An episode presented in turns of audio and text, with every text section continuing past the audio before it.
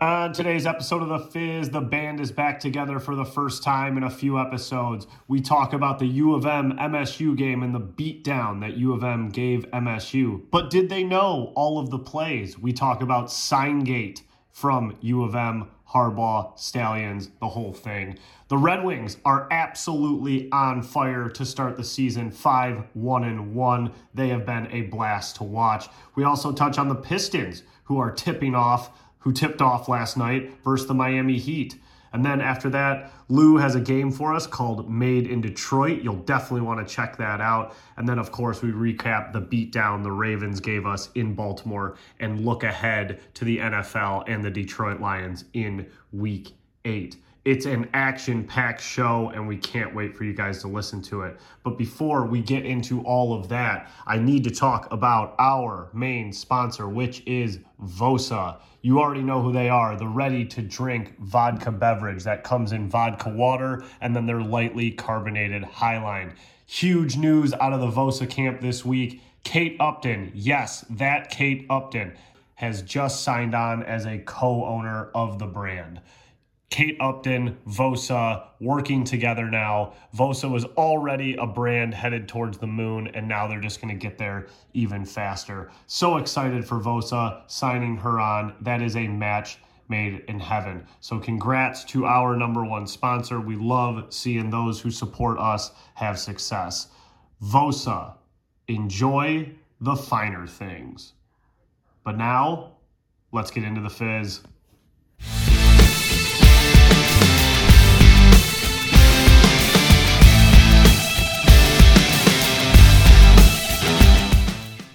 Hello and welcome to episode 125 of The Fizz. Thank you all for joining us. We have been off for a week, and the three of us haven't been together in even longer than that. But it is a good day. It is a good evening. We are all here, and we are happy to bring you episode 125. I am here with the main men, Ice Cold, Brew Lou, how we doing, Lou? Good, baby. It's nice to be back with the with the trifecta tonight, full fledged hump Oh day. yeah. Yeah, Yeah. mean. All right.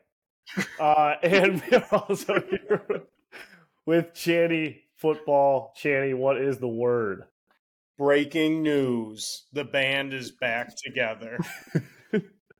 All right, we are off to a fucking weird and giggly start. It is Wednesday, October 25th at 7:15 p.m. and we just had an action-packed week of sports and news and I am ready to dive right into it, but we do have some catching up to do. Want to know what's going on in your guys' world, what news you're bringing to the table. So, fire away, boys. Yeah. Yeah, uh, go ahead, Go Chaney. ahead. Rip it up.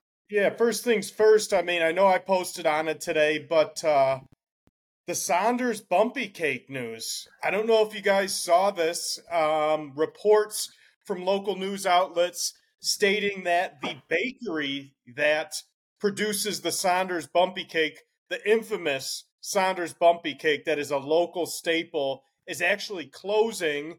And with that, the production of the cake is closing for the time being. So essentially, Sanders has come out, said they're looking for other options, but they don't have other options, which could affect the supply come winter and early into next year. So, big news locally out of Metro Detroit. I know everyone that's listening has had a Sanders bumpy cake at some point in their life, even if they were trying it at their Polish friend's house. But with that, guys, I mean, it just kind of brings back memories. I don't know about you guys, but I eat Sanders bumpy cake at like every celebration that my family has. Yeah, no, I'm with you, Chandler, dude. This was fucking mortifying news to say the least when I heard it. Um, I know uh, one of our other buddies, Deanie the Great, was uh was talking about it. He was a little he was disheveled. I, I could tell right through the fucking typing alone. Just absolutely mean- de-shoveled. he was the shovel was loose to say the Just least. absolutely shoveled got ripped out of his hands. the guy was shoveless, But, uh, and if you know Deanie, he fucking loves digging, dude. This guy shoveled some bumpy cake in his day, my boys. Um, I was absolutely torn when I saw this, and and, and it's similar for us. Uh, my mom's 100% Polish, so we have bumpy cake at like every family event on her side. Um, what fucking terrible news, dude! Awful, just awful. So obviously, I know what Sanders bumpy cake is. I've had it plenty of times, but I didn't realize that this was like a Polish thing. Like, what's the story there? Can you guys walk me through that, or or is it just known that Polacks love Sanders bumpy cake? All I can walk you through is I've been on this earth for 33 years. Both sides of my family are Polish, and we have it at every get together. So I don't know why it's that way. It's just, I I guess it's just a Polish thing. Okay. Yeah, I, I don't I don't know either. I, and it's always weird to me because like mo like a, lo- I guess this is, but some people are I guess most people are ice cream people over cake people, whereas like the Polish side of my family is a hundred percent cake people over ice cream paper people in all aspects. Okay, I got it. Yeah, I was just curious. I didn't know. I didn't know. I don't have Polish family, so I was just curious what like what that deal was. But yeah, this is devastating news. I don't even know how you let this happen. Um, so I guess so. Like, but this is just temporary, right? It, it could be temporary. I guess what the, the article had said was that they need to find someone who has the capability to keep up with the production levels and also with the quality. So like it it looks like the the, the bakery that was producing it before was Awrey's Bakery in Livonia. So Yeah. I don't know if maybe they dedicated a lot of their their business to doing just the bumpy cake or I don't know why it was only produced out of Awrey's, but I mean, it tastes so damn good you can't replicate it. So I, I'm, I'm assuming it's going to be hard to find someone who can do it and then do it at scale. Well, now that it's hit the mainstream news, you got to believe someone's gonna step up to the plate and you know get 'em- get them a bakery so we can get these bumpy cakes out the door. I feel like that's, 100%. this is this is horrible timing for it too. You know, we're about to hit holiday season. You know, Yes. you see you see the bumpy cakes kind of on all these holiday tables. And I feel like it's in the category of like Better Made, Faygo, Vernors, Sanders. Like yeah, those are like Detroit brands. So like that's why it hits even a little bit harder is like you've seen some of these brands kind of take a step back or a step down and like no, let's boost them up, let's make them bigger, let's make them better, let's support them more. And and this is a time that we can try to support another local company to to keep the best damn cake on our shelves. Amen. You know, hey, we support local here, Big Michigan podcast. Uh, you know, if you guys got a bakery, if anyone listening out there's got a bakery for these cakes, You want to step made. up. yeah, you want to do something with your life, get these Hey, I cakes do want there. to shout out. Speaking of, of, of local companies, Vosa, Frank, I saw on your uh, IG story or your post today. Sounds like they had some big news coming in. Um, that dropped what today? Maybe last night. Uh, today, yeah, long time coming. So, uh, if you didn't see it, didn't hear it, I made a post about it today. But the Vosa has now Kate Upton. They brought on the Kate Upton as one of their co-owners, and I know they were working on this, massaging it, trying to get it where they wanted it uh, for a long time. But now she is on board, full blown co-owner. Um, if you go to the website, they got a whole photo shoot with her there with Vosa. So pretty exciting stuff. Michigan made company. She's obviously from Michigan. Big step for a smaller company looking to grow. Uh, obviously, we'll have a lot more name recognition. This was their biggest pop of media that they've ever had. So, very excited for them. I mean, they're the number one supporter of Champagne Athletics, of the this podcast. Uh, they've obviously been our sponsor uh, for since we went, you know, kind of off on our own and took our bigger step. And uh, you know, I'm just really happy for the guys over there. So shout out Vosa. Thanks for being a sponsor of uh, this podcast and Champagne Athletics, and congrats on getting Kate Upton as a co-owner. Well yeah, earned. that's awesome. Yeah, we got another to, cat daddy video in the making for Vosa. yeah, or we just got to get her on the pod. Yeah, that's step two. Yeah, we can, that's step, step two. Got it. Got it. So you know, boys, uh, went through a week, kind of played back and forth with you guys. Uh, had one of you one day, one of you the other. Uh, just kind of grinding her out with busy schedules and stuff. So what's what's new? Any any breaking news in either of your worlds since we uh we were all together? Nothing too crazy. Uh, besides, I absolutely cooked my back at our hockey game yesterday. Uh, so I was trying to get my DeBrincat on, you know, but I was coming up from the blue line, taking it to the fucking front of the net in the in like late first, dude. Just got a weird tweak in the old uh in the old lower smorkin. Uh, that's the muscle that's right above your butt that connects to your back. Jesus. And uh, and yeah, I had to go to the chiropractor for the first time today. So if you see me squirming around over here, that is why. Buddy, you had to go. you had to go full witch doctor. I had to go full witch doctor. Luckily, it was a family friend, so uh, the insurance didn't know about it. Don't tell on me, Chandler. Fucking tattletale. Dark. Uh, but uh, but yeah, I did, dude. I had to go in there and get a little uh, get worked out a little bit. So it's feeling, it's definitely feeling better. But uh, but yeah, fucking first chiropractor visit today. I've never been. I've never been to a chiropractor. Yeah, Neither I've have always I. heard that like if you go once, like you have to go all the time. So I was like, ah, I don't, I don't want to go and shit. But like, bro, I could barely fucking get my socks on this morning. Like I was I like mean, crawling out of bed. I was like, I need to do like something here. Yeah, this is this should be a lesson learned. This is what happens when you try to create offense. You should just you should just fucking you should just fucking stay back like a good boy. Stay at home. Watch your goaltender get the puck out. Don't fucking rush that puck up. Yeah, you you might be right, dude. Keep just smashing heads, banging out bodies in the corner. You know, like don't try to be something you're not. You know, Yeah, you're just not be who you are. Yeah, you're not paid to put the puck in the net. Don't worry about that. We got guys by for no that. means. Fucking Louis squirming around like he's starting a UFC fight over there. But I, I Um, wish everyone could have seen before we started. He was like doing fucking stretches, like he was about to play in a game, and we just he was like off camera, like, "Where are you? What are you doing?" You got to stay ready. You never know when the puck drops, baby. It could drop at any moment. You should know when the puck drops. what's that muscle again, Lou? Oh, Chandler, you wouldn't get it. It's, it's, it's science and it's anatomy. It's just too much for you to handle right now, pal. Damn, so are we just we're just gritting this out. So you got a messed up back. I'm going full Jordan flu game for this episode right now. I've been sick as a rat dog for four days. Not just a dog, a rat dog, a sewer rat. Uh, I haven't been able to breathe for like four days. Fucking COVID's back for me. Uh, I've just had like a wicked flu for like four days. This is the first like hour I've felt good in the last 72. So I don't know what it is. Maybe it's maybe it's you guys. Maybe you guys Maybe it's just the pod hype, dude. Yeah. yeah, I think it's yeah, I think it's to be back with with you boys recording this because Sunday, I, yeah, we owe an explanation for who everyone who listens all the time. We've been preaching we're going two a week, two a week, um, and Sunday night, you know, the these two are ready to ready to go, uh, but I was cooked. I was completely toast, and Saturday night. Michigan State got just fucking mollywopped by Michigan, and then the same happened with Detroit and Baltimore. And then I was sick as a dog, and I just I threw in the towel on on Sunday, and I said, let's just recap it all on uh, on Wednesday. So that's why we skipped one this week.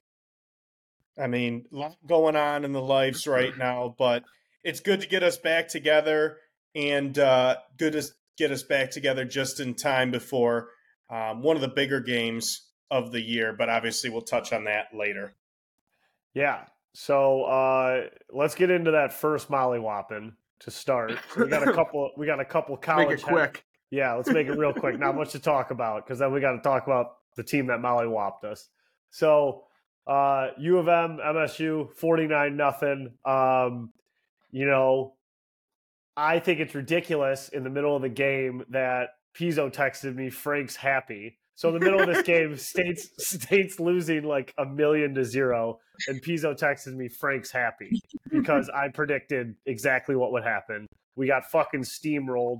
You guys went full pride before the fall. Hey, good on you. Someone, I'm glad you guys did it. Like I appreciate and respect your fire for MSU. I'm not dogging you at all, but we got fucking train wrecked. I thought we'd put up 10 points. We got fucking zero points. 49 to nothing, and it was a disaster right from the very beginning.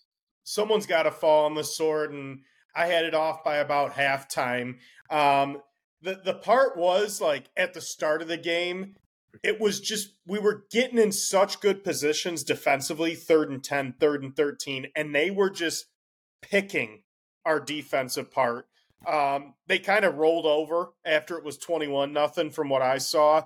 It was almost like they didn't want to be there anymore at that point in time. Most disheartening thing that I heard all weekend um, and since the game was Harlan Barnett coming out basically being like, hey, I was too easy on him. I let the players be tardy to team meetings. No great coach, no even good coach would ever allow that. You've seen Deion sit a five star corner this year because he wasn't putting in the work in the film room and being there on time. Nick Saban doesn't stand for it. None of these big guys do. And Harlan Barnett comes out and he's like, Yeah, I'm basically letting the players do whatever they want because I feel bad for them. Uh, Channy, I totally agree, and you know how much I love Harlan. Uh, and I'm not defending this at all, but I think it is very difficult. You know, and and I mean, Pizzo, you've coached. Like, I think it's very difficult, especially mid-season, to go from assistant coach to head coach. I mean, to me, that's it's such a different, per, like, relationship with the players. Like, I feel like as an assistant coach, like you can be boys with the players to an extent like not saying like all the way, but like you're allowed to have a little leniency or like you're kind of like the cool parent a little bit. And then I feel like once you're head coach, like all that goes away. Like you have to be the hardo, you have to be the tough guy. Like you can't boy up with the players anymore. Um, and you know he's been an assistant his whole career, and and now he's in this situation that you know careful what you wish for type deal, and it's just like a nightmare. And again, not defending how he out that quote because I had the same thought you did, Channy. But this whole situation is just like it's unfair to him. It's unfair to us as fans, the players. It just all sucks. Yeah, no, and you hit the nail on the head there, Frank. Where like if you're an assistant or a position coach, you're a little more of a players coach, and you're kind of you're not their friend, but you're a little more buddy buddy with the team, and you got your little you got your small group of guys that you're tight with on the team, and then when you move into that head coaching position, like you're the drill sergeant. You got to keep things in order. You got to sail the ship and like you got to you got to run a tight ship, especially when you're coming up to play your biggest game of the year against your arch rivalry and and you're not fucking hitting the nail on the head with with the little stuff that that Chandler mentioned. Like you got to be all in, especially if you're, you know, and, and he got thrown into a shitty situation where it was the coach got fired for all this crazy bullshit. Well, it's not bullshit, but the crazy stuff that he got fired for. So it's not like he was jumping into a situation where the guy had to step away because of a medical reason or something like that. You know, he was taking over a dumpster fire. Um, and and everything was just bad news coming into that situation for him. But at the end of the day, you're the head coach. You got to fill in. You got to run the ship tight and do, and put your best foot forward to beat your arch rival in the state. Yeah, we absolutely didn't do that. We didn't even we did nothing. There was like we no. put up zero. There the was game was over fight. in the first quarter. It sucked. The offense was fucking pathetic. Like I know the the defense got tore up, but like when you go three and out the entire fucking game, your defense doesn't get off the field. That's what you're gonna get. Yeah, and and for I mean, just I was like kind of just taking this like the game in for a moment. You know, like when we're down whatever, like a billion to whatever it is and you got the interim head coach on the sidelines and they're wearing these like black jerseys that they've never worn before. Um i was just like i just pray we look back at this in like two to five years and we're like that was that was rock bottom. Like remember how shitty that was? Like i was just like painting this vision of like like the picture of that game like i don't know if they'll ever wear those black jerseys again like have no points on the board Hopefully like not. Yeah, like I just kind of had the thought, like you know, you think of teams when they were bad. Like I think of the Lions in their in their black jerseys. Like you see those, you're like, oh god, those teams sucked. Like, yeah. And I pick like we're gonna see pictures of that in the future and be like, oh god, remember when we wore those? Like, and what was going on with the program at that time? I think it's rock bottom. I think it's rock bottom since John L. And there's only one way to go from here is up and you got to find a great coach this offseason. That's what everything hinges on. Like this season is dead. Like you threw the dirt on the grave, spit on it, and pissed on it this weekend. This season is dead. I will say this though. I will say this. I'm not sure Michigan would have beat us if they weren't cheating and stealing signs. valid point. Very valid. Let's talk about that. All right, so state blows, we get it. We're in the gutter, we're trash, we stink. We literally Chandler just said like we pissed on ourselves or something like that. So we fucking suck and we get it. To everyone who's a Michigan fan out there, we fucking know, all right? But also, holy shit, there's a fire brewing in Ann Arbor. And I'm trying not to sound too excited about it, but the evidence every day is mounting and mounting and mounting um, against these Michigan Wolverines, John Harbaugh, his whole staff. Um, so the one time we touched on this, I think it was you and me, Lou, last like a week ago, and I remember I poo pooed it. Like I just thought it was nothing. I really did think it was nothing. I was like, okay, so what? They got some they got some intern with a phone at a game and he might have filmed it, but like who cares? Like one, who cares? Number two, like this stuff doesn't affect Michigan. This this stuff never comes down on Michigan, right? And that was my initial thought. And then you start seeing more reports, more credible reporters, more credible like news headlines with this, and it just keeps growing and growing and growing. And it's like, oh shit, Michigan might not be able to like hide from this one. Yeah, they they seem like they were trying to hide it, which makes it more suspicious because on the surface, I don't think it's a crazy big deal. I know it is a rule per se, and that's the big problem is you're breaking the rule and you're kind of hiding it by buying tickets for certain people and doing it discreetly. So that's where I think the gray area comes from and that's where the perception and everything looks bad is not that they most people don't think the rule might not be dumb or whatever or whatever, but like they're trying to hide it and like more is leaking out and then an additional layer is leaking out and like they're not giving the full story. Whereas if they came out on the front end i think they would have saved face a lot better but somehow information keeps leaking um and it's it's, it's just interesting. Yeah but to me that almost says like they didn't get in front of it because it runs really deep and i feel like that's what we're learning. So let's let's just back up for a second for people who might not fully know what's going on. I guess this is, you know, sort of our jobs to like tell you guys if, if you're listening for that. But basically, Connor Stalions, what it's Stalions, right? Yeah. Mm-hmm. I've never heard it said out loud, but uh Stalions, he is like a recruiting what? Do we even what's his type specialist support staff recruiting yeah. coordinator I think it was, yeah. So over the past 3 years, uh they have financial records of him buying tickets to over 30 games across the Big Ten and a couple in the Big 12 and the SEC. Uh, basically, they accuse him of going to these games, sitting in the crowd, and filming the future Michigan opponent's sideline to get all of their offensive and defensive sideline signals. Um, obviously, takes that footage back to the University of Michigan. They study all that and then they steal their signs for the upcoming game versus Michigan. Um, and there is like a lot of damning evidence about this that keeps mounting. Uh, it's confirmed he bought all the tickets uh, in his own name. He's been Venmoing people about the tickets. Uh, it's come out now that he was actually he actually seems kind of like nuts. Like he seems nuts, dude. Yeah, they're talking about like his like 600 page manifesto that he written up that he had written saying like how he was going to eventually be the coach at Michigan and how he was going to run the program and all this stuff he was going to do. And then they saw those pictures on the sideline where he is literally next to Harbaugh. He's next to Jay Harbaugh. He's next to uh, I think it's Peterson, the, the running back coach, and the defensive coordinator for all these series. Where yeah, where he's talking to them in between, and then the one photo even has like all of Ohio State's hand signals on it that was taken, um, and they confirmed that that a lot of that was their signals as well. And and a, like a lot of these coaches are are coming out and saying like Matt Rhule and PJ Fleck and and Deion Sanders you know, that sign stealing is part of the game, which is I totally understand where it's like they have guys that are looking across the stadium at these guys, but are they having people go to other games outside of there that they're paying to videotape the sideline and pick up these signals is is the question, right?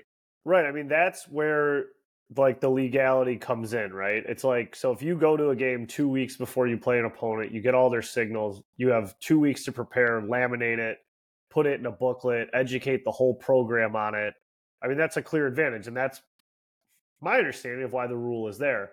Obviously, you can steal signs in the game, but that's takes it's a lot harder. It's a lot quicker to turn around. Like you can't it's not a whole system and an education thing and like you can't create signals to combat their signals and you can clearly see that at least it seems allegedly in that one video where Stroud looks to the sideline to call the audible you see the recruiting hand the recruiter guy's hand go up Stalions and then the whole sideline shoots their hand up and then they have a signal on their side and they change the whole defensive play. Yeah. Yeah it's um it's one of those things where uh, rules are rules are rules are rules right? Like if every other team can't do it but you're doing it that's a competitive advantage you're breaking the rules whether it's big small whether it's a dumb rule whether it's not it's not a level playing field you know, I thought about it today when I was uh, prepping for this, and I'm like, think of how many schools and players got hurt for way less severe things that they did on or off the field. Reggie Bush has his damn Heisman taken away yeah. because he took money to put his family up and he spent money outside of the football facilities. He didn't take steroids, he didn't have a competitive advantage. He literally took money to help his family and to help himself during college, and they took the Heisman away for that. This yeah. is an uneven playing field. And again, I think the rule is stupid. I think a lot of this is stupid, but rules are rules, and you broke rules to get a competitive advantage from what it seems like is coming out. We have to wait and hear the full story. Okay, well, I, I do have a question though, because like to me, it doesn't seem that stupid. Like, and I this could be just my misunderstanding of like how football games are prepped for, but like I get like if you play a team twice in a season, like having different signals for both those games, you know, because they could they could film from their sideline during your game and then prepare for the second time they play them. Obviously, I know this is college football; you don't really play teams twice, but like that does like are teams changing their signals every week? Like is they that should. I, I don't see they, why what'd you, you say? they should or shouldn't? I said they should be. I think every team should stay fresh during the season. I'm not saying that this has anything to do with michigan and breaking the rules but if i'm a coach i'm not relaying the same signals we all played baseball i remember growing up we didn't have the same take signals steal signals we rotated those at a high school level now, right. now we're talking about a Division One collegiate football level, and you're not having a couple sets of signals and not staggering them for bigger and smaller games. That's a little user error, in my opinion, and at the same time, it's it's mutually exclusive from what Michigan did and the rules that they broke. And that I guess that's what I'm trying to understand is like I I understand like breaking like you know fucking breaking the rules is breaking the rules. Like I'm trying to look at it as like how I actually feel about what they did. Like I know it's not like a Houston Astros situation where it's like, you know, fastball, curveball, those are kind of all the same signals no matter what. Like that's a little different. Uh New England Patriots like filming practices and shit. Obviously that's like way heavier than this as well. I guess I'm just trying to like fully understand where I stand about like yeah, this is like illegal and I'm pissed off, or this is illegal, like just, you know, they broke a technicality type deal. And just to me, it just sounds like, you know, it sounds like the way college football is run and how teams prepare and everything, they must keep the same signals or use a lot of the same stuff or I don't know, but I well, but it does seem like this was like a huge competitive advantage if it's causing this much of an up, uproar there's an easy fix to all this. Do what the NFL does. Allow the headsets in the helmets of the quarterback and the defensive captain or whatnot. You then don't have to relay in signals. It's so archaic that they don't have that yet in the collegiate game. So that's why you have to relay in signals. That's why you have to put up the boards with four different pictures on it. Allow the headsets, Allow the O coordinators and head coach to talk to the quarterback and the D coordinator and coach to talk to the defensive captain. And guess what? Then you don't have any problems with it's a budget stealing. And it's like a budget thing, right? Right. That, that, that, that's what they say. It's a budget thing, but these schools are making nine figures a year. Yeah, and I mean, and forget about that. Just the NCAA in general, like just cover the radio sets for the schools. You know, I don't know. I don't have a solution because I don't know as much as I probably should, but um, I just that's what I've been trying to like navigate is just like okay, it they did something illegal without a doubt, like by the rule book. From what it seems, it looks like they did something illegal. I'm trying to figure out the extent of like how bad this was. Um, but it does seem like I mean, if every team was able to do this, you know, they had a full fledged like system going. I mean, we're seeing the the laminations and like the budgets for it and the scheduling. I mean, they knew this was illegal, and it wasn't like they sent a guy in with his iPhone to to prepare for one big game. I mean, right. this was this was part of the the program. Right. Yep. And then they were playing dumb, like the coaching staff saying that they had no idea this guy was out there doing this all on his own. They weren't part of this ring. And now it's coming out that they had a full set schedule for him for, for games later this year, a budget put aside for it. You know, this whole plan of making sure he was there videotaping on the sidelines, feeding this information back to the coaching staff. Yeah. Oh, it's bad. But it's bad. We we will see what happens with it because we've heard and we've seen the hand caught in the cookie jar with them before, and it's been nothing more than a slap on the wrist.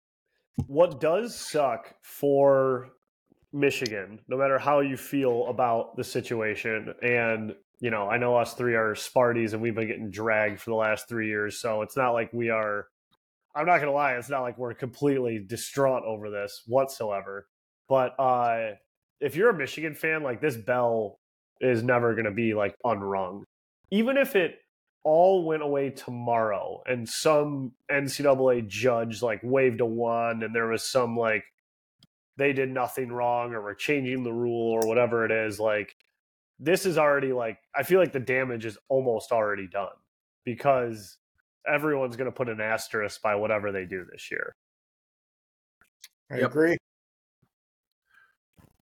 Tough. Tough. Tough. Well, stuff. we'll see how that shakes out.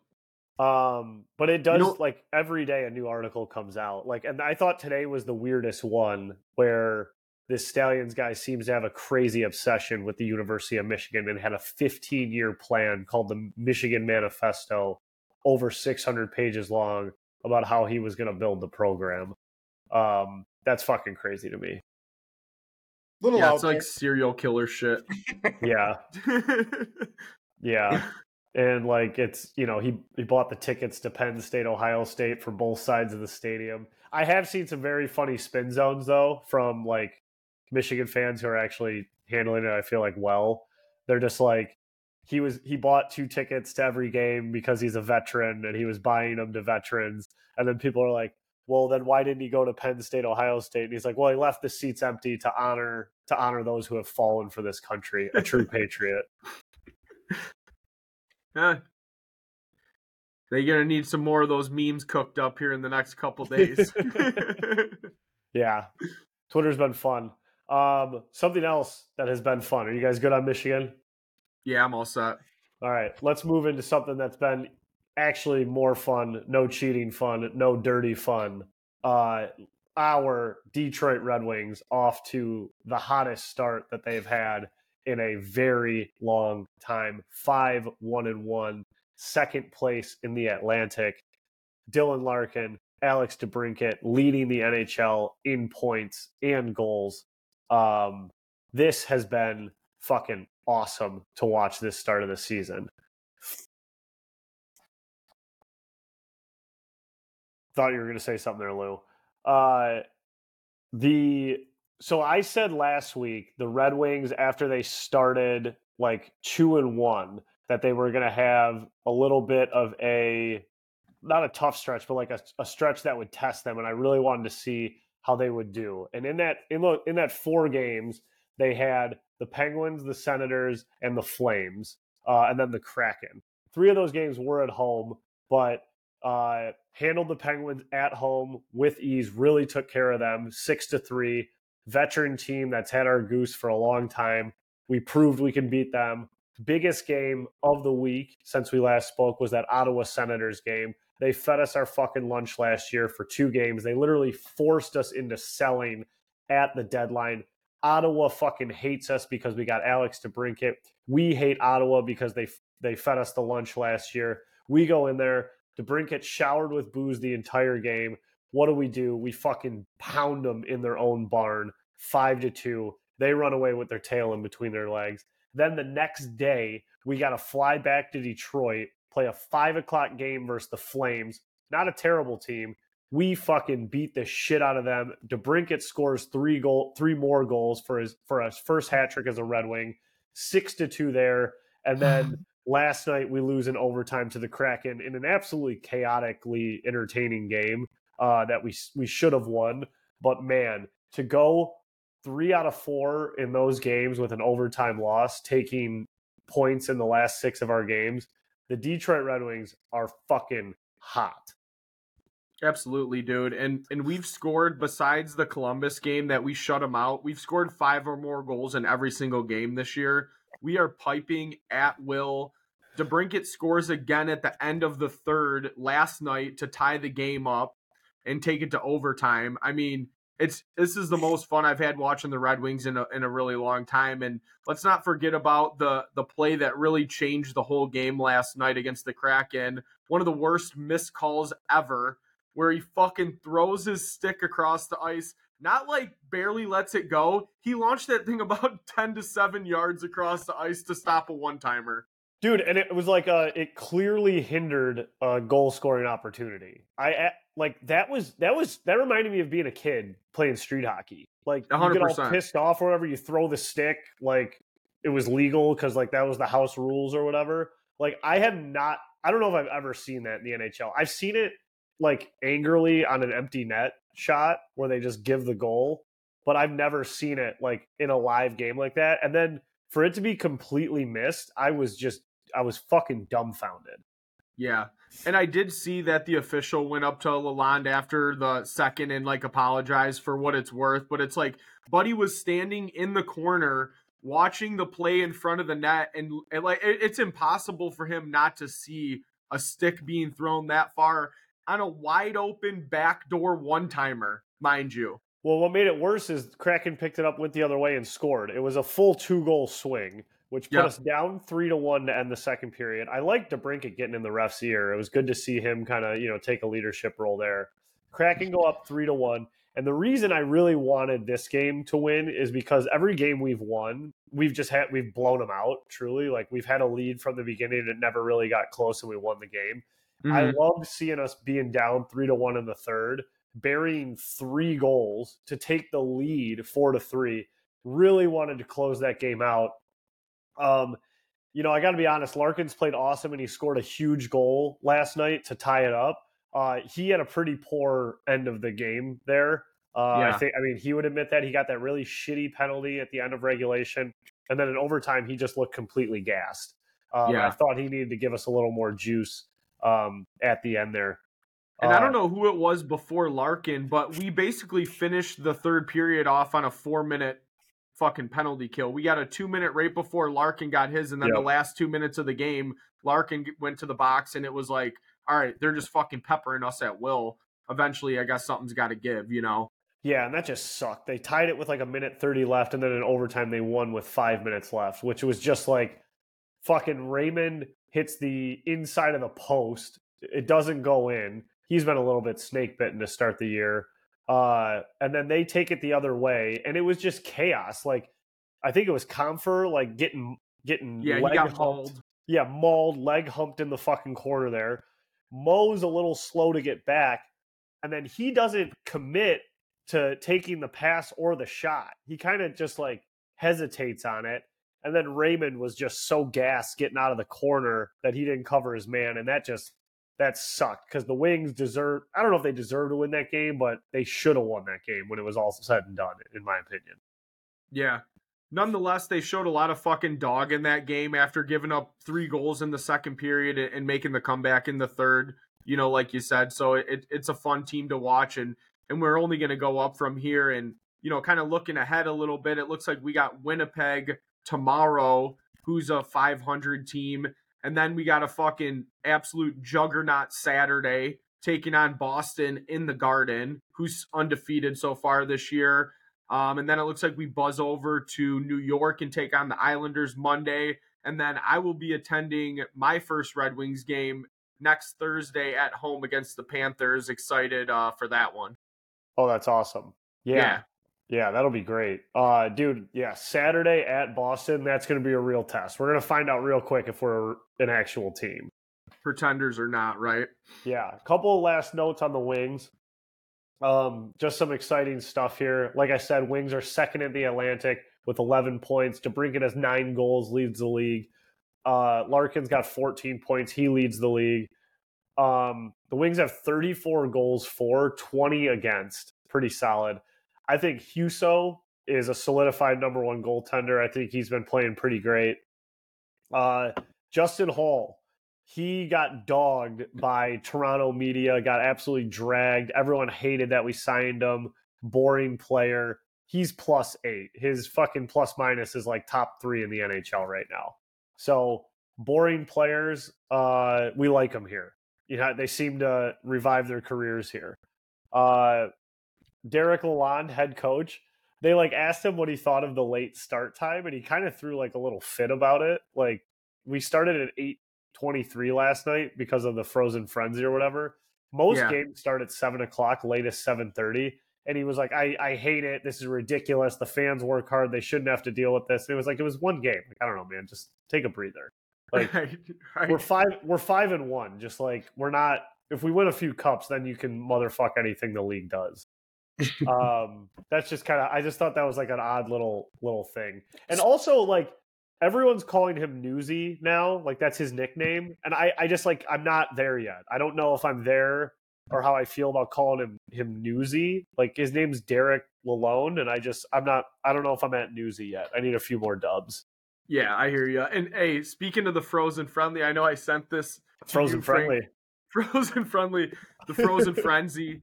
I uh so I, I put in. I know we we sprayed the board and put in uh some action on that one. I didn't pick every single game, but I did pick about seven or eight. I took Ottawa, Carolina, Montreal, Pittsburgh, Islanders, Red Wings, Blackhawks. Every single game I lost. Not one of them came in. I swear to God. Dude.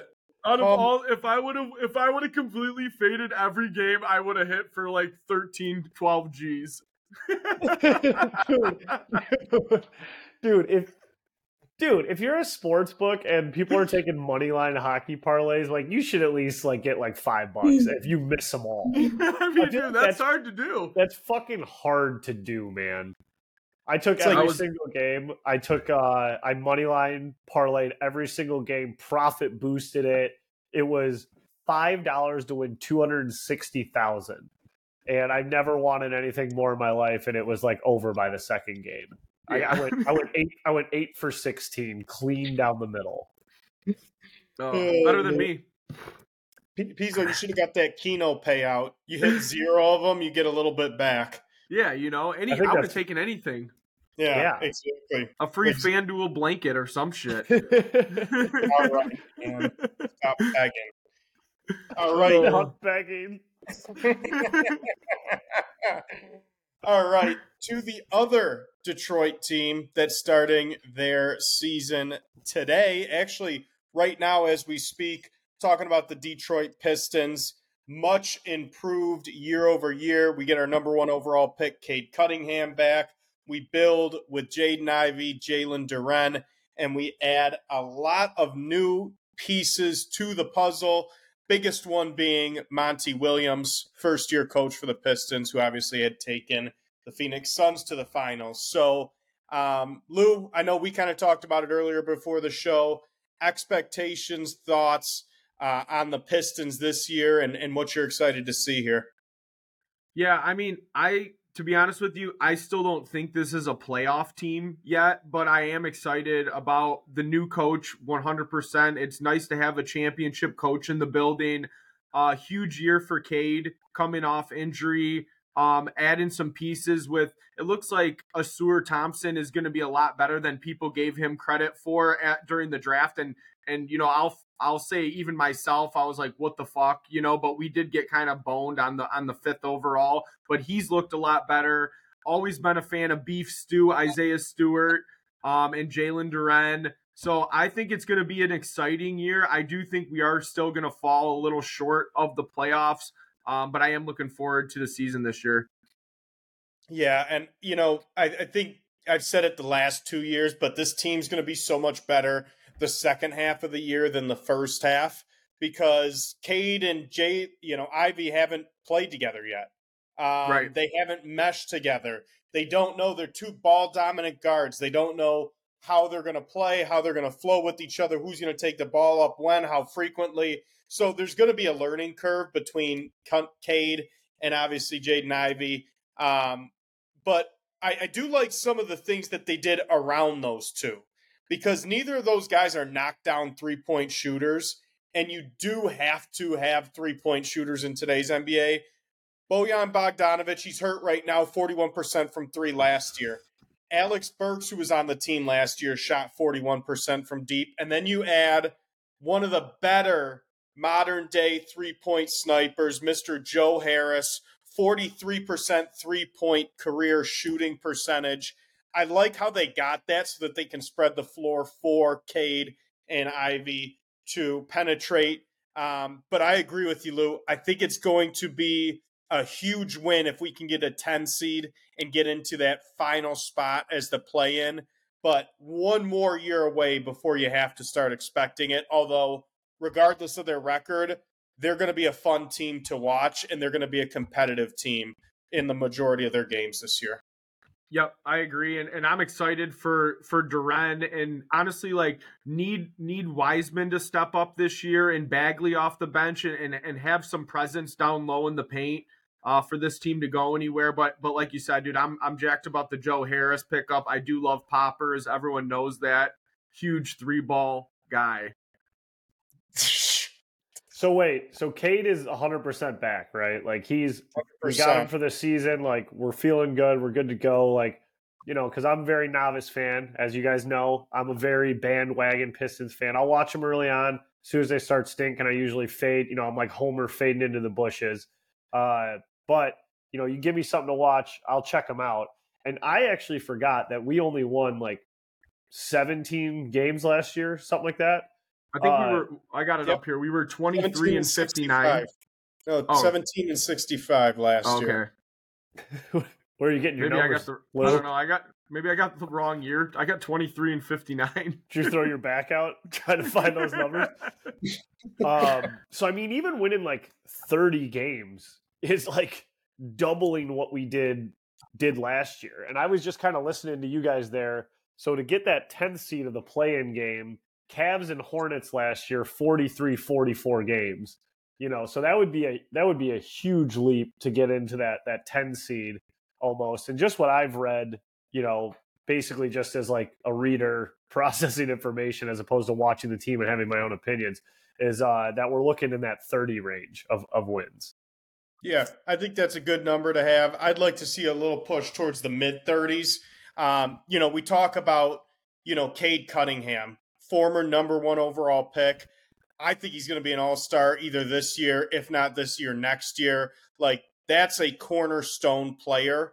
And I believe he takes a big step this year in doing so. It's funny, I just pulled up the live box score. First seven minutes of the season, he's already got nine points for us.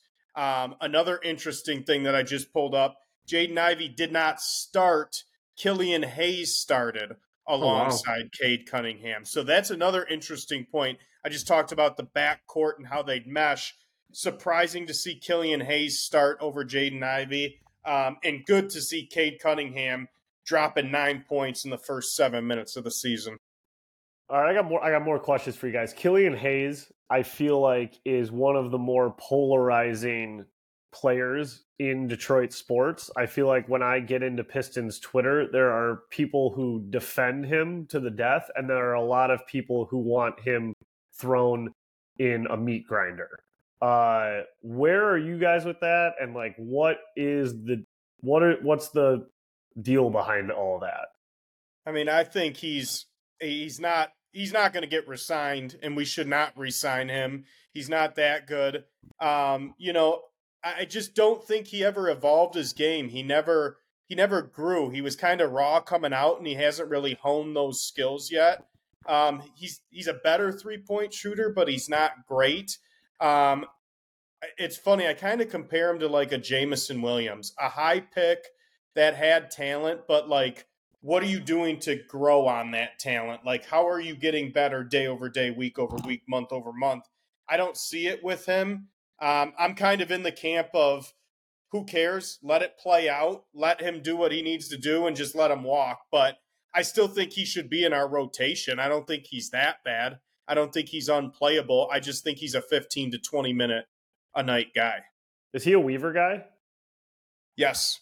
That was Weaver's first pick. It was Killian Hayes, Saddiq Bey, and Isaiah Stewart, I believe, was his first draft. Gotcha.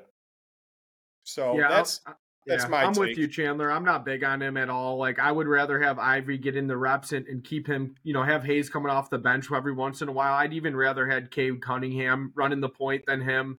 Um, I, I say get rid of him. Um, I'm just looking at the Pistons box score, and I forgot uh, Jimmy Butler's got this like emo hair.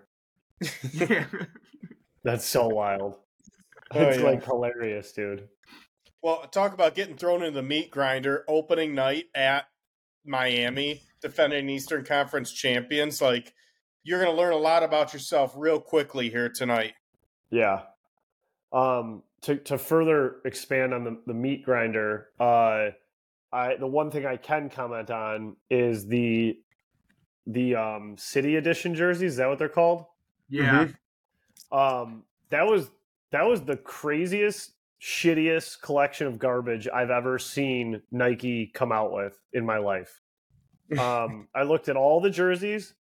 Pretty much all of them are garbage. Like I truly can't believe that they produced those jerseys and are going to like proudly represent them. I I thought from top to bottom. If you guys haven't seen them, just Google 2023 City Connect jerseys. They're they're the worst things I've ever seen of of all the teams. No, I thought they were terrible, Frank. I know we were talking about it in the chat. Like the Los Angeles Lakers ones were horrible. Cleveland's were terrible. Denver Nuggets ones were laughable. And I honestly the, the Indianapolis or the the Pacers ones were fucking brutal. There was The maybe Nets- five or six that were good, and other than that, they were shit. They're they're What really going bad. This Denver one, they have 5280 on the front with a number also on the front. And it's like dark blue mountains on a black jersey. Yes, and it's like they put their altitude on the front of the jersey. Uh, and then yeah, look at the Lakers ones, Chandler. It's like loss and then A and then the N is the point in Angeles. It makes no sense. And like a V. They they're yeah, I I mean they were some of the worst jerseys I've seen come out of the NBA, bar none. the Pistons like kind of dipped their toe in a bad boys look, but it but it looks like this is like what you get at Kmart as a kid. Like like it's not a Pistons sanctioned jersey, like it doesn't have the official NBA license, so you like get it as like a uh like a you know like a freebie somewhere. the first 10,000 fans get that jersey. Atlanta's is just ATL in Times New Roman. That's all it is. I'm still trying to figure out Memphis Grizzlies ones too. It's just like three lines horizontal, three lines Yeah, vertical, It's like and then hieroglyphics. yeah, like what the fuck is that? It's like a QR code. Dude, and then look at Indies. Like if you have these pulled up, Indiana Pacers, seriously, those jerseys look like if like Double Dare or Guts. Yes, like a Worked to- '90s fucking game show. Yes, like the Blue Barracudas would wear those for, for a basketball challenge. Yeah, these Like- are awful. Dude, Milwaukee's are the colors of of uh the Timberwolves. How about Like- the how about the the Wizards? Yeah, what were they trying to do with that? Orange and gray. what is going on? Dude, these They are the worst. Tried- They tried to fuck with you. They tried the furthest colors from their actual team colors to put on these jerseys. I could I we could do a special, a fizz special, and I could talk about every one of these jerseys for like 10 minutes each, just dusting them up. Phillies say city of brotherly love like off centered. Like and the word brotherly is the biggest word. Like I don't even I don't understand. There's one that just oh you just were talking about watches. They say you didn't even mention they just say district. yeah. The word District. district is the biggest word. Does that connect to the city? Yeah, city editions. Big district. Dude, these are fucking terrible. Like Denver's, like we said, they have the altitude on it, then the number above the numbers. I mean, it looks like you're you're in a marathon. That's what the, the Denver one looks like. It looks like you have your race number on your front, and then you Yeah. got your little number on your patch. Dude, the Heat say heat culture. Why? The, the word culture is bigger than the word heat. I So don't you're fucking know. so you're saying like keep keep the regular jerseys. We should like, yeah, we should find a punishment where someone has to buy one of these and wear it to a game and insult and paint their face. I'm disgusted. I don't. I I love Nike, and I think they come out with the coolest fucking shit. I own a lot of Nike stuff, and this is just pathetic. Might as well have gave it to Fanatics. Embarrassing. Joke, joke. All right. Well, I know we wanted to get into predictions, but I don't want this to last forever either. So, Pizzo, I know you got something cooking up for us, don't you?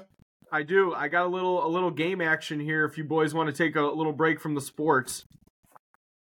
Break me off, Buttercup. How's that sound, boys? So we're gonna ride with uh with a little game called Made in Detroit. So I got five celebrity. It can be a celebrity, a personality, an athlete of somebody that was born in the state of Michigan and uh, and made it to the uh, the superstardom level. Uh, I got three. I got about four. Some of them five clues of who this person is. The first clue being the hardest one, and then they kind of get easier as time goes on. So I'll read off the clue to you guys. You tell me if you have any idea who it is after the clue, and then I'll move on to the next one. All right, and we're just Cool. barking these out, right? Yeah, just let it fly. This is casual. Okay. All right. Keep it cash. All right, so we'll go with the first one here. I was born in Birmingham, Michigan, and moved to Scottsdale, Arizona when I was four. In November of 2000, this is fu- I thought this was just funny. In November of 2000, I was attacked by my assistant Skippy while I was sleeping. He used a stun gun on me and broke into my home. I ended up getting into the bathroom with the shotgun to chase him out. Oh, okay. This sounds familiar. Any ideas yet? No, keep going. Wait, Okay. wait. It's um. Is it Kristen Bell? Nope. Okay. All right. I acted in my first movie in 1987. It was Police Academy 4. My first big film was Coneheads in 93, and I was a star on SNL in the 90s. Oh my god. I know who um I got one more clue, but I'll let you guys take a second to guess. Is it Belushi? Nope. Aykroyd? Nope. What the that's fuck? what I thought it was. I thought it was Dan Aykroyd. No, it's not them. Okay. One right, more. Last one. I rocked a mullet in one of the best films I ever made. David Spade. David Spade, bingo. Fucking Skippy? a. Skippy attacked David Spade? That's Skippy right. attacks David Spade with the stun gun. Holy shit. I like how you're like reading it like this person wrote into the fizz. I oh, was- they did. They sent me these. Yeah. David Spade. He's got like a new show called uh it looks like one of those shitty like network TV game shows, but I'm kind of intrigued by it. Have you guys seen it? It's called Snake Oil. no, No. You were- intrigued by the name. That's it. Yeah, I like the name. yeah, you're right. Oh man. All right, that was good. That was good. I, I Good had like one? 12 guesses, but we almost yeah. Good, good. All How right, about me so- and Frank each get one guess, and we've got to beat it. We have to. Okay. We have to time it. all or right. at least, yeah, or at least, uh, like if I guess once, I can't guess again until you guess, Chandler. Correct. All right. All right, deal. All right, next one. I was born in June of 1980 in Detroit, Michigan, and I went to Central High School. Originally, I attended Michigan State to play football for Saban and basketball for Izzo as a dual athlete, but Saban wouldn't let me do both sports, so I transferred to Eastern to play basketball. Then I transferred to a junior college in California before I ended up playing basketball at Kent State. Antonio Gates. That's Antonio Gates. You got it, Chandler. Nice. So nice. the, the other clues were after being told I was a tweener in the NBA, I arranged a workout in front of NFL scouts. Uh, as many as 19, 19 teams wanted me, and I was signed to an NFL team, undrafted free agent in California. Last clue was my son is currently a student athlete at Michigan State, who is Antonio Gates. I don't think I knew any of that. Yeah. Yeah, I had no idea that he never played a down of college football. Yeah, that's what I mean. Like I, I had no clue. Yeah, so I thought that was pretty cool. That's crazy. Um, alrighty, next one. So Chandler got that one. Uh, I was born in Bay City, Michigan in August of 1958. Later moved to Rochester Hills, where my dad was an employee for Chrysler. Madonna. Got it. That's it. No way. Fucking money. Oh, yeah. So the, the next clue was I received a dance scholarship from U of M, later dropped out and moved to New York with only $35 in my pocket. Later hooked up with Dan Gilroy and started our first band called The Breakfast Club, where she sang, played drums, and played guitar. And then the last two definitely gave it away was uh, 38 top 10 hits in the 80s, 90s, and 2000s, known as the Queen of Pop. Damn, I didn't know she was banging the drums. Oh, she was banging she was banging Dan and the drums. All right. Show All right, some here we go. respect. Next one. I was born in June of 1970 in Livonia, Michigan, attended Franklin High School. My dad got me into hockey when I was seven years old due to me causing problems and fights at school. Doo doo. Darian Archer. Wrong, Chandler. I ended up making my AAA midget major team when I was 14, when the rest of the team was 16 or 17 years old. We later ended up winning the USA Hockey national title, where I posted 50 goals and 50 assists that season. I know who it is. I think I know who it is. You want another give- clue? I don't want to give up my guess. Yeah. Okay. All right. At 16, I joined the Prince Albert Raiders of Saskatchewan and had a hat trick my very first game. Is it Darren McCarty? Nope. Mike Modano. Mike Modano is oh, correct. fuck. Yeah, and fucking, I'm an idiot. McCarty's from I McCarty's from that too. Windsor. McCarty's Yeah. from Windsor. I'm a Yeah. moron. Yeah, the last two were my favorite athletes growing up were Ted Lindsay and Gordie Howe. I was drafted in the first round and inducted in the Hall of Fame in 2014. Nice. Fucking All right, Modano was such a legend. I think this one's pretty good. Uh, this is the last one. All right, I was born in July of 1968 in Flint, Michigan, where I took flute lessons for eight years. just just was born born in 68 took flute lessons for eight years yep, yes, sir. right from the rip okay That's right it. off the rooper. I went to Western Michigan on an art scholarship where I later walked on to the football team. Nothing? I was drafted by the LA Rams in the 11th round in 1991. Go ahead. Keep going. I retired from the NFL in 97 and pursued a career in acting. Terry acting. Crews. Terry Crews is correct. fuck i was gonna say um the tool man Oh, Timmy? yeah I, didn't, I was like damn i didn't know he balled out Yeah, and then the last clue was I ended up having key roles in movies such as White Chicks, Friday After Next, and The Longest Yard. Who is Terry Crews? i heard terry Crews was like one audition away from quitting acting i mean i feel like you hear those stories a lot but i i read something that he was like ready to give up the dream and went to one more audition and it was uh It was uh what was he was it scary movie where he was like what was his like fir- it was like a silly fucking movie he like broke was it like white chicks or something like that where he he like broke out in a role White Chicks was, funny? like his first like yeah yeah White Chicks was was hilarious. You've seen that right?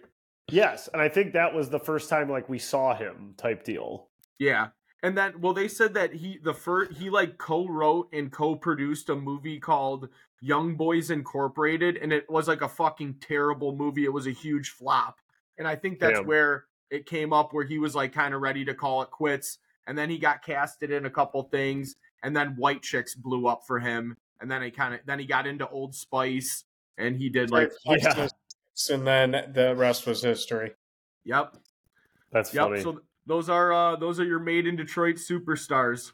that was good i like that that was a good game Yeah, pretty cool. I learned a lot of stuff about those people I had no idea about too. yeah i don't think i would have got most of them i mean on those surface level clues like i couldn't even sniff out mike modano with a free guess so Yeah, I thought you would be all over that one for sure. Yeah, well, fuck me, I wasn't. All right, so let's move on to. That was a good game. Congrats, Chandler, you beat me, and good game, Pizzo. Thank you. Um, Good job. Good let's work, move boys. on. Yeah, let's talk about the Detroit Lions. Briefly touch on the disaster that was Week Seven. Let's look ahead to Week Eight, and then we can close with some over under um, and call it episode 125. So our Detroit Lions boys obviously made me sick as hell to the point where I couldn't even record. They've put me on my ass for the last three days. Chandler, kudos to you. You were the only one in our group to call it. Uh, you predicted us losing this game. You said it was going to be a tough matchup. It was more than that. They mopped the floor with us. This game felt like the Carolina Panthers game from last year. It was a fucking nightmare to start watch that game. Yeah, they didn't look good at all. This is the NFL, though. Um, and what we need to do is what Aaron Rodgers always used to say relax.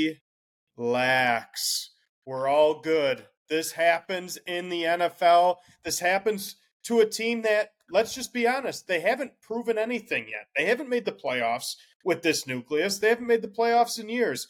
This is what's going to happen when you start to ascend. You're going to have some bumps, you're going to have some setbacks, but this team is on the right path. I hear everyone nervous about JMO like that wasn't a problem before. I hear everyone nervous about the D line, the corners, the secondary situation. Relax. It's one game. We've looked really good in four and a half games outside of this game. Our only other bad half was the second half against Seattle. So everyone's just got to calm down. This is what happens in the NFL.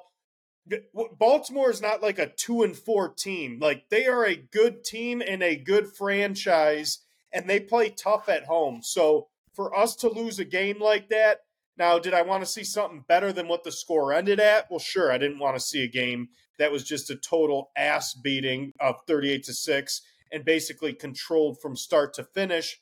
But relax. This is what happens in this league. We've got at least 10 more games until we hopefully play a playoff game. So let's just relax. Let's let's reset and let's take care of business this week because this is the NFL. It happened to the Patriots during their dynasty. It happens to the Chiefs from time to time. This is what happens. It was the Lions' turn. It's not what happens, it's how you respond, is what's important, especially for this team. Yeah, and I mean, check the tape. You can go back from our preseason show. I'm going to point myself out and say I pointed at this game when the season started, and I said, outside the Chiefs, this is going to be our toughest game of the year. Right here in Baltimore, after this run of teams we have, this is going to be our toughest game. And sure as shit, it was. So for me, I kind of just drew this line down the middle. It was reasons to be concerned and then reasons to not be concerned. And the reasons to not be concerned, uh, for me, definitely overweigh the ones to be concerned. I am mostly taking this as like, I'm just not going to look at it. Like, I'm just not going to look at it. Don't even watch the tape, throw it in the trash. That's not who we are. This is awful. Uh, but it's over. It's done. Let's move on. Like, by the time the season's done, we'll be like, hey, remember that game? That was weird. That's where I'm 95% at. Now, there are a couple 5% things that are keeping me up at night that do bug me a little bit about what I saw. Uh, the number one thing that bothers me, that scares me a little bit about this game, is us versus mobile quarterbacks. Um, we got kind of we get we seem to get like sliced and diced by them. They seem to have a, an advantage over us that we have not figured out. Uh, Geno Smith, decently mild quarterback, ate us alive in that soft zone, picked us apart, completed every pass. We got zero pass rush, a lot of hurries, no one getting home. I felt that same frustrating feeling with Lamar, who is a much better athlete than Geno. Um, so he could just take off, run, scamper, find the open man. Um, we play these like soft zones. We're so scared for the quarterback to run um, that we give up like these soft coverages. And I feel like Aaron Glenn and the defense, and we just haven't figured that out.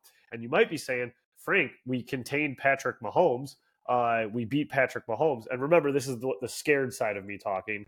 Uh, they also had 250 drops in that game without Travis Kelce, and uh, Toney literally handed us a pick six in that game. So I'm I'm not counting the Chiefs game at all. I count that as an outlier or whatever. So the the mobile quarterback thing is is a scary thing for me. And then remember playing Hurts last year, game one, like, oh my God, he ran all over us. And I think that's just like damaged Aaron Glenn, and he's just overcompensated for that. Whatever. Number two thing of the scared side of my brain talking is, and this is always a shitty thing to do, is whenever you lose a game, you kind of go back and you look at the schedule of the teams you've played and you're trying to do this like measuring stick and like equate is it good is it bad and so you look back now and you go, Kansas City Chiefs, good team or bad team? Good team, obviously. We beat them. That's great. Okay. But then you think about all the guys they were missing, all the drops, all the mistakes, all that shit I just said. Number two, Seattle Seahawks. In my brain, I'll say good team. Good team. We lose that game at home. Falcons, bad team. Won the game. Packers, bad team. Won the game. Panthers, bad team. Bucks, bad team. Ravens, good team lose the game. So that's kind of like where your my brain goes a little bit is like you're looking at the matchups and who we've played and you're kind of looking back and going, shit, have we fucking played anybody? Are we actually a shitty team when we play good teams? So those are the things that scare me a little bit. But like I said, 95% of me is just throwing this one in the trash and saying, hey, everyone has their day. And it was a road game in Baltimore and we were due. Yeah, no, I hear you. And, and a couple things that were alarming to me that game is JG throwing the ball 53 times. I know that we were down early and often in the entire game, but that can't happen. Second thing, Montgomery is a huge piece to this team, and we have to be able to run the ball on offense, or we are going to be in big, big trouble. I know JG absolutely shredded it against Tampa, but against good football teams in December and January, that type of shit doesn't fly. You have to be able to pound the football. I don't know if we need to go out and get another back to help out Gibbs. He didn't have a bad day either. He had 11 carries for 68 yards and a touchdown. Mind you, the touchdown was in garbage time, but he is not a between the tackles running back. You have to have that in the NFL. Go out and see what Zach Moss is asking for because he could be a valuable piece for this team on that side of the football. Um, and the third thing for me is I know we talked about containing the quarterback, but our linebacking play was fucking horrid. We need help on defense. We need help with the pass rush. Go get Chase Young. Go get Patrick Surtain. We have to make some moves here in the free agency. And uh, otherwise, we're not going to be a Super Bowl team. I can tell you with the roster that we have today, we need more pieces to be a Super Bowl team. I can also tell you this isn't fucking Madden 24 either. Go get Chase Young and Surtain. Like you just throw them a couple picks and it, the computer automatically. I'm not saying all three of them, but I'm saying go get guys like that. I'm saying this. We're all right. We've got a shitty schedule, whether we like it or not. And let's go to let's go to what what Frank is looking at because this is how we look at it as Lions fans. What's worst case scenario?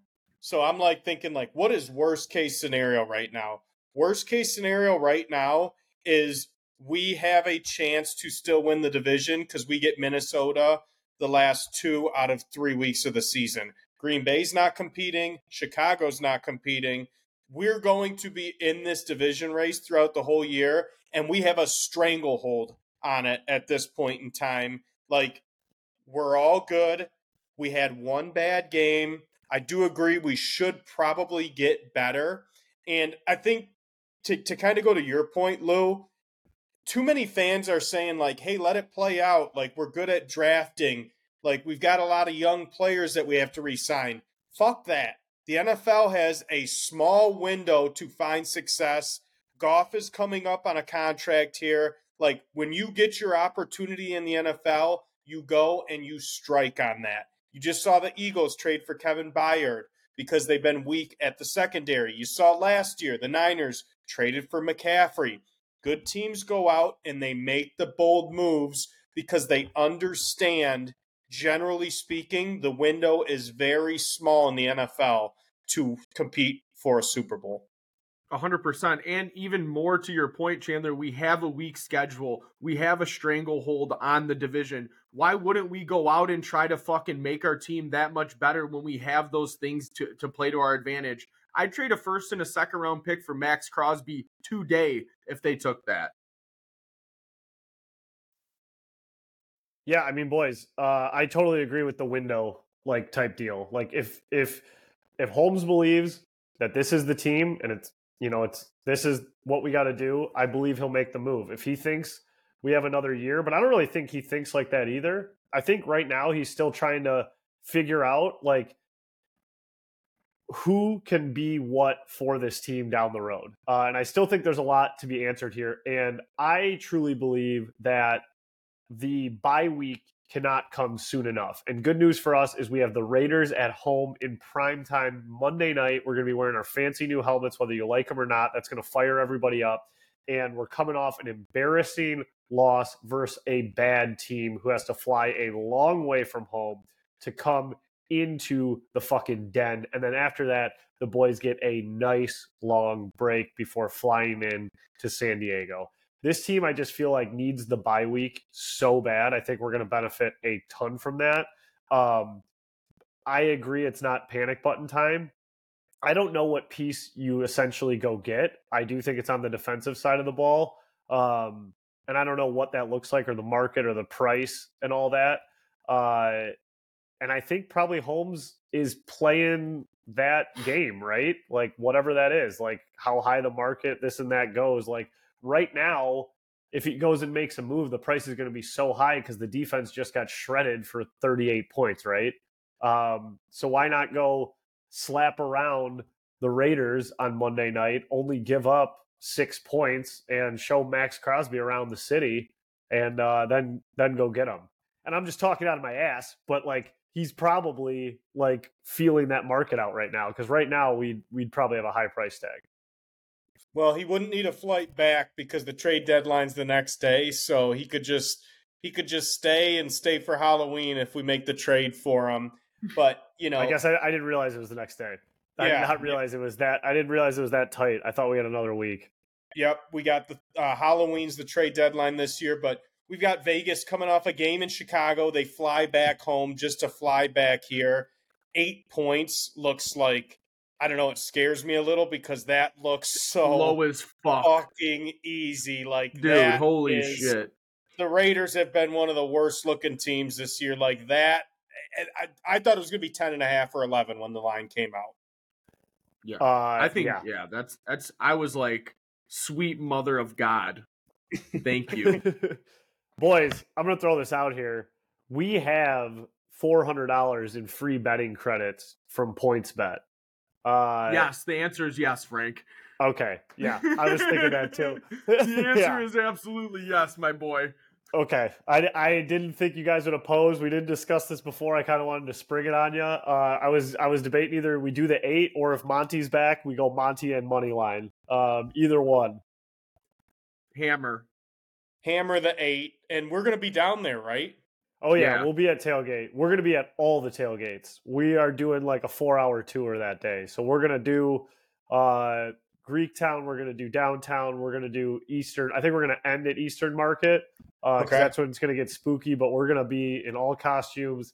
getting everyone fired up because we play the Halloween team on Devil's Night in downtown Detroit, baby. It's going to be fun. You guys are going to want to watch the story that day and then watch the videos that come out following that. The not so early forecast for Monday, October 30th, high of 43. Oh, no way. Possible rain. That's not that high's at about 1 or 2 p.m. too. That's not at 5, 6 o'clock at night. Yeah, I mean, what'd you 42 is expect? going to feel like 65 with the blanket I'm going to have on, buddy. I'm going to be sucking the half gallon off the teat. Yeah, I mean, I can't wait. I mean, but this is, you know, this is the game. Uh, you know, last time we were this excited, I will say the Seahawks, who are not as good as, or who are much better than the Raiders. You know, this is kind of like the energy I felt before that Seahawks game. Uh, but this one would truly shock me. And then if this one were to go south, then I would, you know, we're having a lot different conversation, you know, next week. And you got two weeks to let it marinate, Oh, which will yucky. keep you alive. And then you're going on the road to play a very desperate San Diego team. It just looks so much different. Yeah. Oh, man. Um, all right, let's do some quick picks, Yep. and and uh, then we can do a quick over under and call it a night. Yeah. Okay.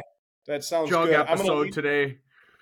I'm going to Oh, lead yeah. us off, boys. I, I want to take the reins here because I think we've all bet this team this year. I think we've all hated when we've taken this team, and this team's going to do our dirty work for us this year. You know who I'm talking about. The best team to bet on this year. I don't think really it is, but every time I watch them, they cover the Arizona Cardinals. Oh. Arizona Cardinals hosting the Baltimore Ravens, doing the Lions' dirty work, exacting revenge on the Ravens. Cardinals have just like hung around every game this year. Josh Dobbs at quarterback. They've just had a stable of running backs that have gone through. And, uh oh, prop bet alert Hollywood Brown plays against his old team. Hollywood Brown, anytime touchdown, and give me the Cardies plus eight and a half at home against, what'd you call them, Frank? The Night Pigeons? Midnight. Yeah, I Pigeon. liked that. That was good. There we go. Yeah. Or you can always go Po Birds as well. That also There we play. go. And check this Either out. That's man. Maybe this is why. Maybe this is why. Maybe I cursed us, fellas. I got the fucking all the Poe. Wow. This Is is that like- your Eid? Yeah, Yeah, Your. Eid guy, dude. Chill out. What do you do? Like light a candle and read it by it? Never mean, more. It's Never Halloween, more. at- it's Halloween at the Cerise house, you know. So uh, it's fucking spooky everywhere you turn. Lou, hit me with your pick. Okay, Chandler, I had that one uh, circled on mine as well. I actually wrote down for the first time the Lions minus eight and a half versus the Raiders. But since we're group picking that one, I'm going to go with the other option I have written down, which is your Los Angeles Rams visiting the Dallas Cowboys. Over under does not look like a big enough number here, boys. 45 and a half. I love that over. Give me the over to that game. I think Dak comes out slinging, Staffy's slinging, Puka Chuka Chuka Shell catches a touchdown, and uh, I think Tony P finally figures out what uh, what's going on over there and uh, gets in the end zone as well. Give me the over of 45 and a half for that one. I like it. I like it. I um yeah, I never think of the over unders really. I really don't. But you know what? I haven't been thinking well at all because uh last week, guys, like I think we were wrong across the board. Do you guys remember your picks? I know I went 0 2. I, I was know Hank I was missed. over. I know you were 0 for. Were you 0 for Chandler? I took the Eagles. Okay. We were one in whatever. We were bad. and I have been awful. I think I've been like 0 and 6 the last three weeks. And all I've done is giga simp, simp, giga simp. So I Oh. gotta do I gotta do something. I gotta do fucking something different. So like you say, Chandler, you gotta bet uncomfortable. I'm gonna bet uncomfortable. I'm gonna touch a game that no one should be touching. No one should put their fingers on this shit. It's gross. But I'm gonna go to New York. We're gonna go to New York City. We're gonna go to MetLife Stadium. And I am gonna just take the dog in this game. New York versus New York. Let's see what happens. I'm taking the Giants at plus three versus the Jets. I got no explanation. That's it. Googie. Holy hell. Is Chandler okay? Does he hate it? He's putting the scream face Should on. have just left it at I'm taking New York and then giving yourself the pick because that is untouchable of a game. It's an untouchable game, but I have been touching the touchables and they are harassing me. So I need to get I need to get myself somewhere else. And don't worry, I got a second pick and we'll get back to home.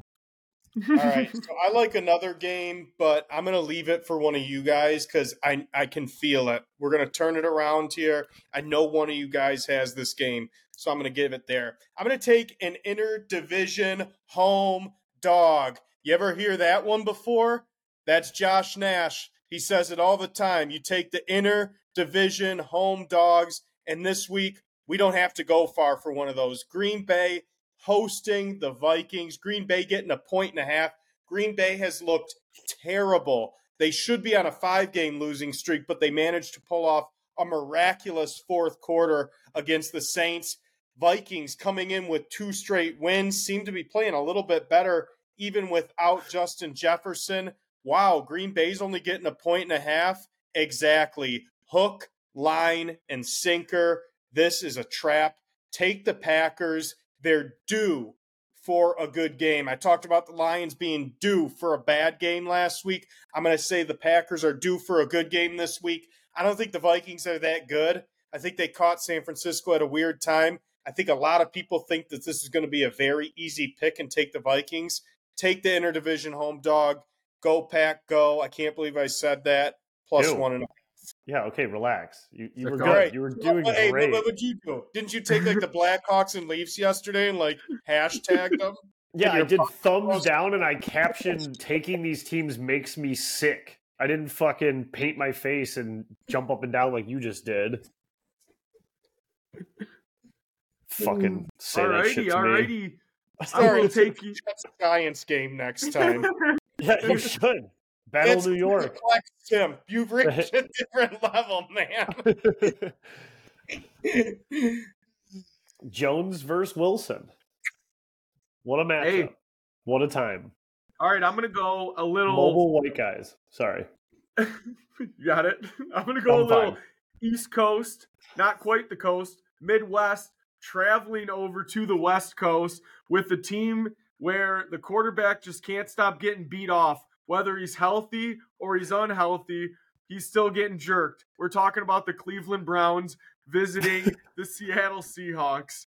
Give me the Seahawks minus three and a half. Browns traveling into Seattle. They ain't ready for it. Geno and the boys get it done. I like the Seahawks to cover and win by a touchdown in this one. Um, and Deshaun will probably hit the massage parlor while he's sidelined on this game. That was the craziest intro. Like I got lost before the pick. Well, now you're found. There it is. Now you're found. All right. Well, I got a little scared venturing away from home, taking a dog. So I got to scurry back to home base. You guys probably already know who I'm taking because it's Kansas the City. biggest favorite on the board. Wait, is it? It is it the biggest favorite on the board? Oh, boys, it sure is. I am back scurrying back to home, and we are taking the Miami Dolphins oh. at home minus nine and a half versus the New England Patriots. This feels like a trap, but let me tell you, it's not. The Patriots come off their biggest win of the, the season. They're riding high. They're feeling good. They just beat the Buffalo Bills at home for Bill Belichick's 300th win. They're going to get down south in that hot, hot heat. Miami feels embarrassed because they just got beat by the Eagles, and they are going to run fucking circles around the Patriots. No doubt this is a blowout 34 to 10. Count it, Miami minus nine and a half. Giga giga goo goo. Wow. Giga Simp Town, baby. Is this the third straight week you took the biggest favorite on the board, or just the second straight? Probably the seventh, my man. Why don't you go ahead and up that number, okay? Those Yeah, are why rookie don't you- numbers, Chandler. Yeah, yeah. Why don't you check the tape, and I could tell you how many I've taken. It's probably probably taking it every week. It's just stopped hitting, so now everyone is uh, worried about it. All right, those are the picks. That's our NFL breakdown. Let's get to. Am I out? Am I cut out? You're back. You're coming in. You're back. Now Lou's gone. Am I here now? Or is he there for you? Yeah, he's here. He's here. I thought you guys were going to take the Steelers. The Steelers? No. No.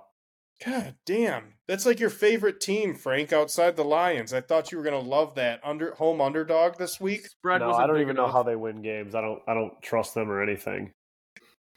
Um is is Lou in the conversation for you? Because I can't I can't Yeah, I can hear see you. him or hear him. Yeah, he's good. This is actually hilarious. I might just do this blind because I don't want to like stop the recording or anything. Rock Keep it, going. baby. Yeah, let's just hopefully he pops back in. Um, this I'm is so fucking funny. I'm in, pal. I can't see or hear Pizzo, so we're just going into this blind. All right, Jerry just sent me his or sent us the over unders. He actually sent these Sunday. We didn't use them. We're just going to jump right in. He said LGRW Horny's big playoff game Tuesday, which I know that they won eight to nothing. So Wow. absolutely pounded them. Um, and yeah, that's it. All right, Go Hornies. Go Hornies, baby. I really wish I could see or hear Pizzo. This is chaotic. Um, okay, so I'll lead off. Number one on the list, over underrated, raking leaves. I am starting. Raking leaves is so overrated. Uh, I couldn't stand to do it as a kid. I hate doing it as a homeowner now. Uh, you got to get a big blower. But the worst part about leaves, unless you're able to just blow them to the sidewalk, is to bag them bagging leaves is the worst thing in the world and to me it just i just why is that a thing we have to do? Don't they just like die in the grass and become nature become like a compost or something like that? That's what i want to believe. That's when i become full hippie is when it's time to rake leaves. I don't like doing it. It sucks. Overrated. Yeah, bah humbug. I'm on the train with you here, Frank. Like eh, one of 'em- they're all wet, and then you got to like scrape the top layer off your sod to get them to move anywhere. And then I hate when like, yeah, like my, my wife will come outside and be like, "Hey, let's jump in them." It's like, no, I just rake them all together. We're not jumping in them to get wet, disperse them, and then have to re-rake them. Like it ain't worth it. You want to jump into something, going into an indoor pool. Overrated. and i feel like the jumping in the leaves is is like always anticlimactic it's never like oh that was that was great You, you like hit the ground in like two seconds. Yeah exactly Yeah, I'm Lou? gonna, uh, I'll keep uh I'll keep the uh the train rolling here. Raking leaves is overrated. Nobody likes raking leaves. It's fucking stupid. No, overrated. is he done Yep. This is hilarious. Like I literally can't. I got nothing. All right, number two, we're gonna go with Lou. Making conversations with strangers. Oh, I love it. I love talking to strangers. Depends on the time and the place for sure, but 95% of the time, love meeting new people, hanging out, getting a couple good stories in, uh, meeting and talking, hanging out with strangers, underrated. Yeah, I like it too, Lou. I'm gonna say underrated as well. I love talking to new people. Just spark it up, start bullshitting, like ripping on the sports game that's on TV, or that fucking idiot that's in the back of the bar, like playing the jukebox or something. Like I love just talking to strangers, sparking up a new convo, and meeting new people. So I'm with you, Lou. Underrated. Uh sounds like you both said it's underrated. I uh I think you guys are better people than me. It really depends on the situation. If I'm in a social event, absolutely. I'll talk to new people, get to know them, spark up a new convo. Day to day life, I have kind of learned I am getting more like like I want less of that. Uh maybe it's maybe I'm just becoming old and grumpy, but I have found myself like sometimes depending on who it is, like getting annoyed just out in my day to day life, sparking up little conversations and that's like a shitty thing of me so i need to work on that. Maybe that's maybe that's a me thing but i'll say i'll say uh overrated right now but maybe it's something i need to work on. Yeah. His army stay away or else get him to 15,000 followers so he can maybe like lighten up a little bit here. hey hey i said depends on the situation we got we got fizz combo if we're talking about me baby you know hey i'll talk all day just kidding kind of i'm a prick number three uh chandler keanu reeves Oh, Keanu Reeves is underrated. One of the most humble celebrities out there. Um, still very humble, gives back. Uh, the Matrix, I mean, that's one of the best series out. Keanu Reeves is an absolute boss, and how can we forget Hardball? I mean, underrated. Yeah, I'm with you, Chandler. I fucking love Keanu. John Wick, absolute sniper. You see him doing it in real life. You see him doing it in the movies. Hardball, one of my favorite baseball movies. An absolute juggernaut. Dare I say it? Jug. Keanu, underrated. What did, what did he say? Over underrated? Underrated. Jug. Very nice. Yeah, underrated. Keanu Reeves is an absolute jug. Uh, where I fell in love with him was the replacements when he was Falco, uh, the quarterback. Oh, yeah that's when he rocked, rubbing wild yam on his wounds and shit like that. In a ton of stuff. Great guy, great human, great actor, underrated. Number four is me, right? Tattoos. Um, I'm gonna say tattoos are are probably overrated. I'm not really in the tattoo game. I got one really, really stupid one uh, in college that's in a hidden location that I hate that I wish was gone. It doesn't affect my life or anything like that, but never anything I got into. I'm not really into that lifestyle. Uh, and there's a lot more risk than reward there, I feel like, with tattoos. Overrated. Is it yeah, me, I'm Chandler? Not, I'm not a big ahead. tattoo guy. I mean, tattoos aren't my thing. It's not my look. I don't have any. Um, respect the people that do. They they look good if that's your style, but not for me. Overrated. Yep, I'm with you. I don't have any tattoos. Don't really plan on ever getting one. I think they're pretty cool. That I think some people have some pretty sweet ones, but not my cup of tea. Overrated. What was? What did he say? Did he say like they're underrated?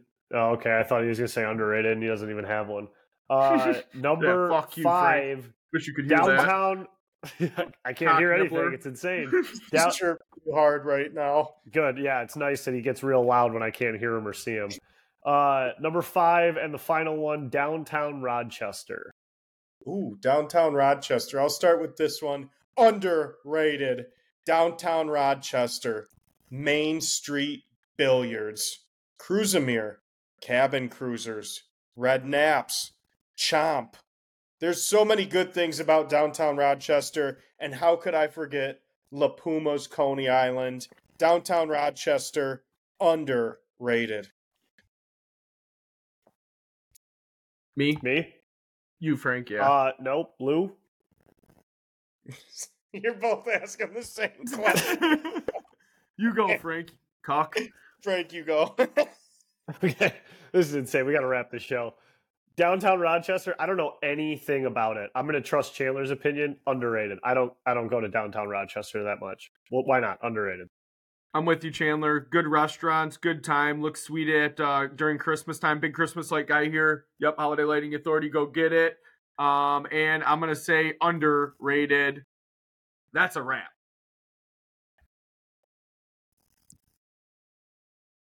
Okay, I have literally no clue what Pizzo said. This was insane. This has never happened on the Fizz, but we just kind of did a blind end of the show. Uh, either way, if you're here, thanks for making it this far with us, you guys action packed show. Detroit sports are hot right now. They're fun. The temperature's rising. Things are popping off, and we love having you guys with us. Monday night football, we are going to be downtown bopping around to every tailgate. Let us know where you're at. We're going to have costumes on, making videos, doing a lot of fun shit. It's going to be a fun game. Lions are going to get back on track. Thank you guys so much for listening. Don't forget to share this with one of your friends. Let them know this is what you're listening to. Rate this five stars on Spotify, Apple Podcasts, all the stuff. Follow all the places. We appreciate you guys. Love the Fizz Army. Keep pounding out there for us, team. And we will see you next week.